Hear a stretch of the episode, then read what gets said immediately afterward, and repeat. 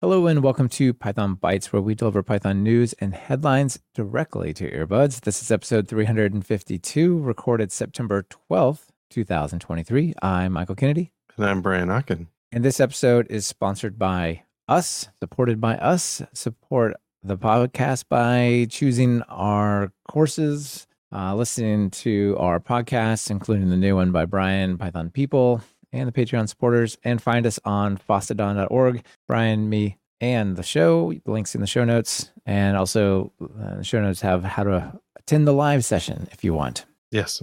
Brian, what do you got to start our day here? I I feel like it's, it's the start of school, so I think uh, I feel like a Heliclockter parent. That's right. Um, you got your homework done. Has, was anyone mean to you? Can I help you out, sweetie? so um, this uh, the first topic is called helicopter. Um, and it is it is a like apparently it's a pun on helicopter parenting, maybe I don't know. Um, so uh, like helicopter, but clock, get it? Kind of a helicopter. Mhm. Um, so this was submitted by Peter Nielsen. I think he was involved in this, but uh, the idea is um, is it's like a, it's like date times, but they're a little bit better. So apparently one of the frustrations that uh, this group had was um, with date normal date times and they looked into other things is having being able to just have a date time where you can just enter like the time eh, but have it be like aware of what time zone it's it's in. So it's um the the, the big thing about this is is a subclass of date time with uh, with some extra features. So you've got a date time tz which is a, uh time zone aware uh, date time and then you've got a local one which ensures that the time zone is local time and then a utc so there are some other other uh, solutions out there that deal with you just assume utc plus zero um, but that's often not convenient and i guess one of the things they had was they wanted to be able to have date time items as objects and then be able to sort them but have them keep like maintain what time zone they were created in and stuff Mm-hmm. um, which is kind of interesting thing. Um, so they they've got um, uh, it, they it looks just like working with time zones. So it looks pretty pretty easy to work with if you've ever worked with time zones. They do have some other cool features like um, uh, statically type checkable and uh, Pydantic integration, which is kind of neat. Um, uh, anyway, the they've got a also an article about um, why they created it. Um, time flies when you're having zones. Nice. Um, so uh, it's a, a pretty interesting discussion going through why they why they chose the solution they did of creating their own and uh, and everything, and being able being able to use it with MyPy also is kind of cool. So yeah, Yeah. neat time zone. Shout out to Arrow and Pendulum as well, or some of the other well known ones. Yeah. Yeah, um, even a daytime UTC they found, but it uh, it's UTC zero. And then they even talked about why they like how they designed it and why. So they their first thing was just create a completely new type, but um, but then they you know came up with some problems with that. So they came up with subclassing. So then they're they're these new types are types of date time also, so you can use other things to go with them. So I think that's a cool solution. I'm Yeah. not usually a fan of subclassing, but I think the subclassing in this case makes a lot of sense. Anyway, um, what you got for Yeah. us? That looks looks good. You know, I think it sounds so easy to be working with time, but it's always so tricky. Yeah. I have something keeping with the same color scheme here. A, a new release for Wagtail, and I don't believe we've talked about Wagtail before. It's it's possible. I uh I did get a chance to use our search today, you know, and just reminded how nicely that goes. I guess we talked at least mentioned it somewhere. But Wagtail is uh, a CNS, the CMS, the leading open source Python CMS built on Django, but you don't necessarily have to know Django. It's kind of like WordPress in the sense that you could just go through the setup steps and run WordPress and not even worry about the fact it's written in PHP.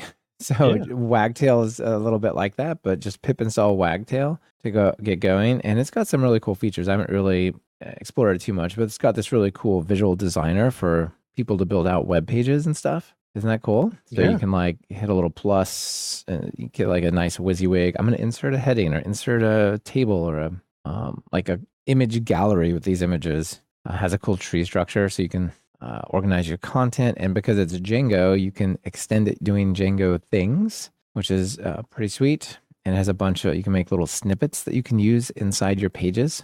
So that's pretty neat. and it even has a library for managing your images. So pretty cool stuff. And the news item today is an article by uh, Megan Voss. Come over to the dark side with Wagtail 5. So Wagtail 5.0 is a, a new release here with a bunch of cool things. So dark mode, if you want your website, which is backed by Wagtail, to have dark mode, well, dark mode is a thing, is pretty excellent. I'm a big fan of dark mode. It has SVG image support in addition for scalable vector graphics, in addition to just JPEGs and stuff. It has an accessibility and enhanced accessibility checker. That's pretty cool. Like if you're creating content and it's hard for people who have to use screen readers or something, it can tell you that you're not doing that. Like uh, missing paragraphs as headings, uh, misusing paragraphs as headings, use proper tags, incorrect heading hierarchy, avoid skipping levels. Oh wow! And you know things like that, right? Which Yeah. certainly my my handwritten stuff. That's only you know if I remember that that's how it's supposed to go, right? So pretty sweet. What's wrong with five Um, H1s on one page? No, I know. I really, I really have a lot to say here. So it's all H1s. Um, it also has what is the when you if you want to delete, like say you have an image or something, and it's in your gallery, and you're like, ah, I'm not going to use this after all. Hit delete. It keeps track of if it's used in any other pages, so you don't accidentally delete something that's being used in some part of the site you didn't know about that someone else created. That's pretty awesome.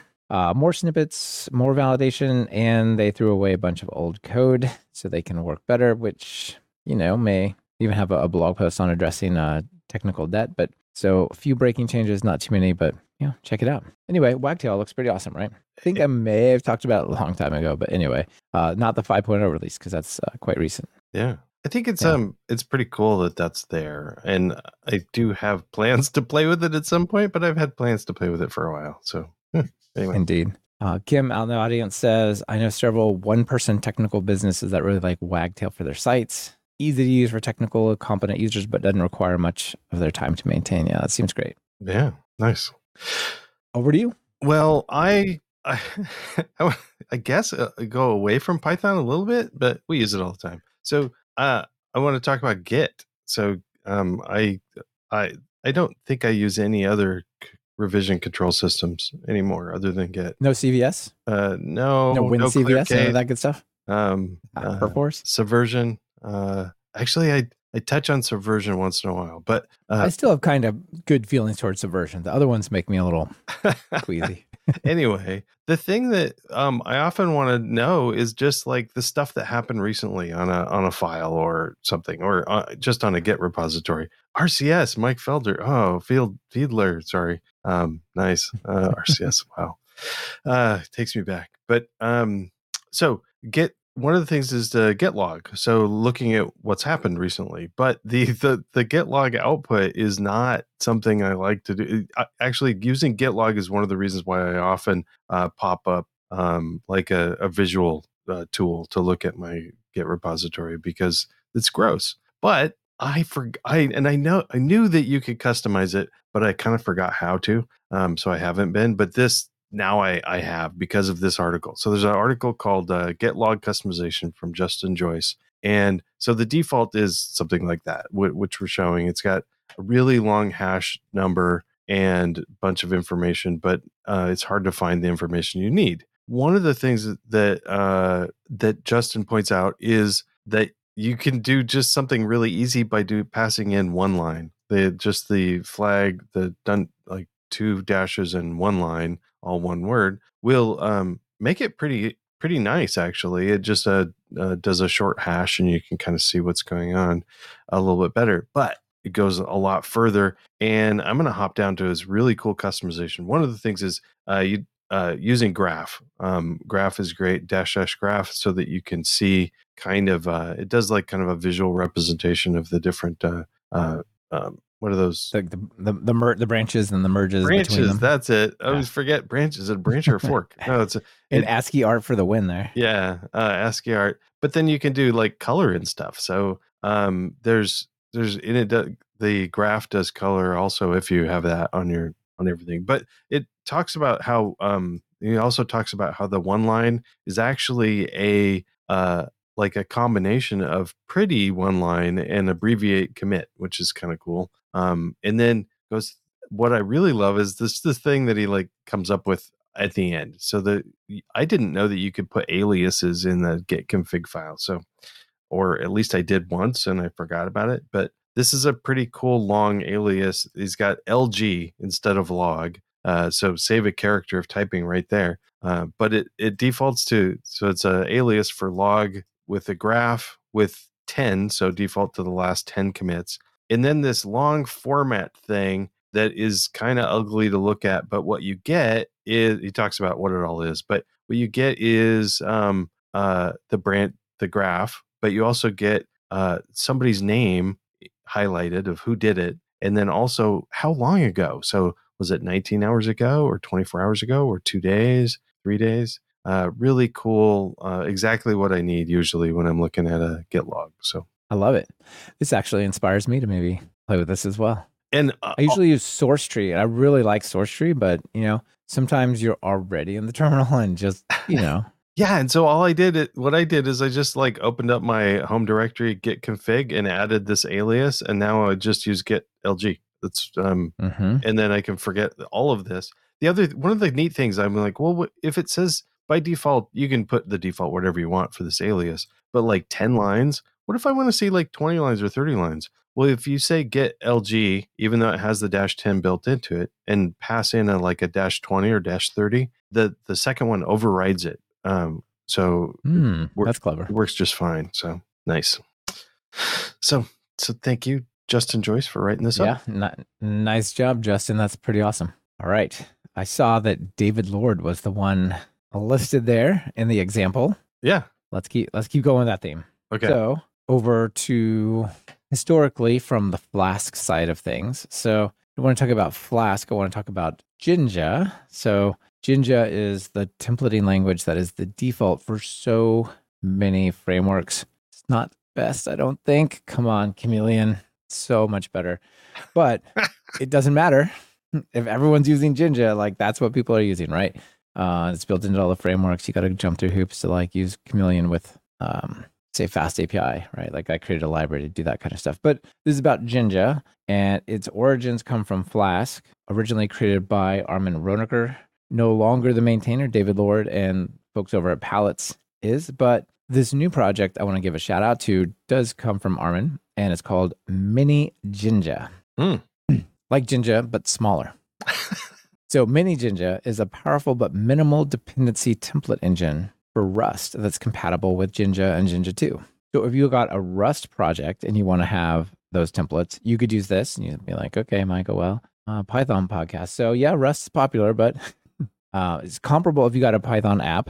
It, it's uh basically not 100% identical, but pretty uh, similar, right? The other thing, though, that's kind of interesting is it does works with Python through a project called minijinja-py, and that allows you to use the Rust runtime backed template engine on you know, whatever thing it is that you're working with, Hmm. right? Flask, Fast API, whatever, right? So you might want to use this instead when a full set of Jinja 2 features is not required and you want to have the same experience across Python or Rust. There's places where you can get a slightly better performance sometimes than Jinja. It was created using Maturin and Pi 03, which is pretty cool, like the, the Rust Python uh, bindings. And yeah, it just shows you how to set up and whatnot. So if you're out there doing the web things, you know, maybe have a, a quick look at MiniJinja if somehow that's relevant to you. Continuing the rustification of Python. Indeed. You know, it's been around for a long time, over 30 years. So surely some rust is starting to develop. But I wouldn't have expected to come on so quickly all at once like that. But there you go. yeah. Nice. Um. That's it for all of our items, I would say. Okay. And uh, I've got some extras, but I know you do too. So maybe you go first. Okay. Well, I was uh up. We were just talking at, the beginning of this uh uh before we went on air that I was having some audio trouble last night, but I was uh getting the PyTest primary power course ready and and launched last night. So chapter 6 got done recording that yesterday morning and in the evening finished editing the audio. So uh the first course in a series, uh PyTest primary power and to sell so what does it cover? It covers uh, test functions, fixtures, built-in fixtures, parameterization markers, and it's really the set of things I think that you have to know to be able to be using PyTest effectively. You could just take this first course and I think run with it for quite a long time. So to celebrate getting it done and back to school, I know everybody's uh, with kids. Their kid, kids are probably started last week or the week before.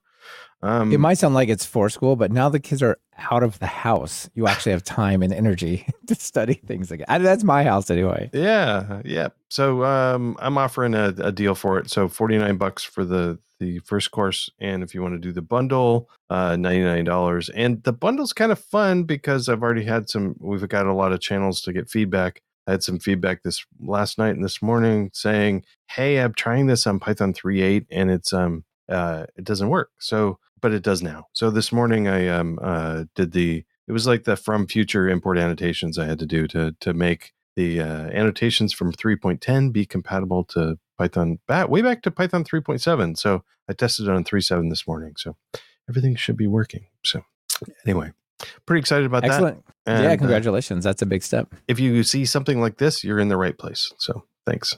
Yeah. How about you? the testing code logo, enroll in the course for 49 bucks. Awesome. Uh keeping with the course theme a little bit, I have three new courses coming out at Talk Python Training. Uh, we have a new HTMX plus Django course, which is going to be excellent. Mm-hmm. A new language based course without more detail on that, and uh, one or two data science courses coming in quite soon. And since it's a bunch of bunch of things, all of them not quite uh, released yet, uh, just point people at talkpython uh, training.talkpython.fm slash get notified. And there, if you're not already in the mailing list, put your name and email in here, and uh, you'll get to hear about them when or keep listening to the podcast. I'm sure I'll talk about it then as well. I also just want to give a shout out to Cloudflare Turnstile. I've been going through and classifying trucks, cars, crosswalks, um, stoplights. Holy moly, what a dreadful, unnecessary thing. So way back in 304 on you know October 2022, I talked about Turnstile, which is a privacy friendly uh, pri- a user-friendly, privacy preserving, preserving alternative to reCAPTCHA and all those things. And it just sits down here. And while we are waiting, you know how like sometimes if you are slow filling out a form, it'll say your um, selection of taxis has expired and you got to do it again. this one automatically, I saw it while I was waiting for you to uh, talk talk about your new course and bundle. That thing just did a little flicker and regenerated its validation with no user input, just in the background. I'm telling you. Come on. So, so how does it know you're not a robot? Do you know? It runs some JavaScript, and it also, I think, uh, you know, I don't remember all the details. It, it runs through a bunch of other heuristics that, like, they know from, I think, from your IP address, hmm. talking to, because you know, Cloudflare Flare, like fronts something like 25% of the internet. So they can okay. tell if you're going to a bunch of different sites and things, and it kind of uses that background information, I think. Hmm. think. but anyway, cool. I, I have not even had to but, find a taxi to be able to submit that. But it's a it's made it so that you don't have a bunch of automated stuff coming in. Exactly. People used to be hammering on it, doing all sorts of bad stuff. Yeah. That's not good. yep. so uh, yeah, I had added for like the login page um, and for the the registration page. A bunch of bots were signing up. I'm like, I don't understand why they're signing up because it's a free account and you don't really get anything for free. So I couldn't understand why they're all, but hundreds of them were signing up. I'm like, okay, I got to do something. And then uh, this is uh, an improvement over reCAPTCHA. All right. PyBay. PyBay is coming up October 8th. I will be there speaking about Python type hints and how you can superpower your apps. Something like five amazing ways and tools you can use with your apps, I believe is what my topic is roughly supposed to be. But I will be there and uh, people can, they happen to be in the San Francisco area or wanting to be there, you can check it out. They gave me a coupon, say friend of speaker. If you use that friend of speaker, no spaces, you get 20% off regular tickets. So that's always cool. fun. Yeah. Nice. Yeah, always a fun trip, a road trip down to San Francisco. And let's see, following up on your doc strings, we got some really nice follow up here, Brian. Rhett Turnbull says, uh, with regard to the doc strings article Brian covered uh, last episode, the Google format allows for a raises section. Remember, I said, oh, it'd be awesome if you could say actually what errors could happen. Yeah. That's really cool. And Rhett uses Google Docstring format for projects, type hints, descriptive variable names, mkdocs, and mkdocstrings get Pretty Docs for free, and VS Code will pull doc strings so you can see them in the editor, and Copilot practically writes the doc strings for you, which is excellent. And uh, one second, attribution.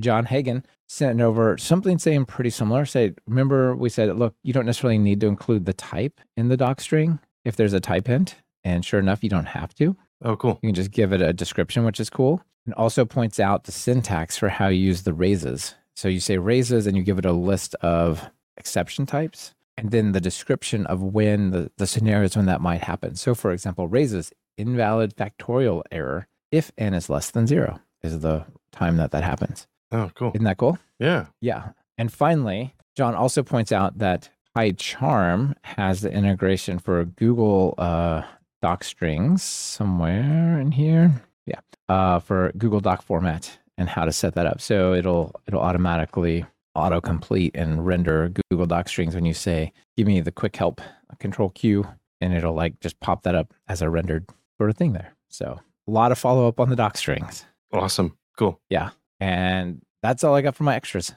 about a joke? What do you think? Yeah. You ready? Uh, I've got your joke, and then I want to do a dad joke also after that. Awesome. So- So this one is a lesson in optimization. careful what you measure, careful what you ask for, right? So there's this picture of two tennis ball containers. You know those tubes that are vacuum sealed? Yeah. One of them is not at all optimized. It stores only 3 tennis balls. but the one to the right says, "Look, if you cut the tennis balls in half, you can you can store 6 tennis balls in this container. Way more efficient use." yeah. Yeah, I mean your tennis game might suck, but That's awesome. Yeah. Yeah. So there you have it. Yeah. Okay. So over to you to close it out. uh, I've got a joke that I just I was reminded of the other day with um uh added uh, shared with my kid. It's total dad joke. So um have you seen birds fly in a V formation before? Sure. Um have you ever noticed that sometimes that one side is a lot longer than the other or it's longer than the other? Yeah. Do you know why that Mhm. is? There's more They birds didn't on optimize that the. Amazing. anyway. Uh it's terrible. I love it. I love it. So Perfect dad joke. All right. Well, perfect episode as well. Thanks for being here. thank you. And thanks everyone for listening. Yeah. Bye. See y'all later.